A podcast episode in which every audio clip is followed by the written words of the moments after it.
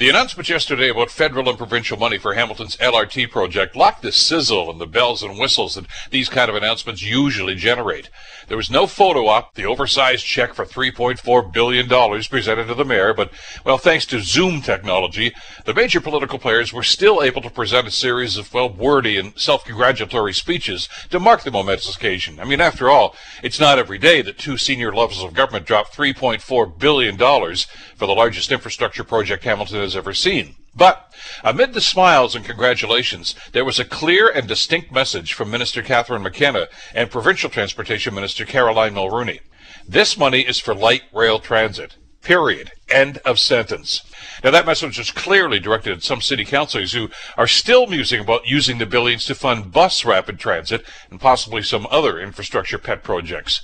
When she spoke to me yesterday, Minister McKenna drove that message home. If council says no to LRT, she says, the money's off the table. Now, that should focus City Council to make an immediate determination about LRT, but, well, this is Hamilton City Council, and they, of course, have mastered the art of obfuscation, so who really knows how they're going to respond? But please, councillors, don't waste our time with more talk of proposing alternatives or holding a referendum.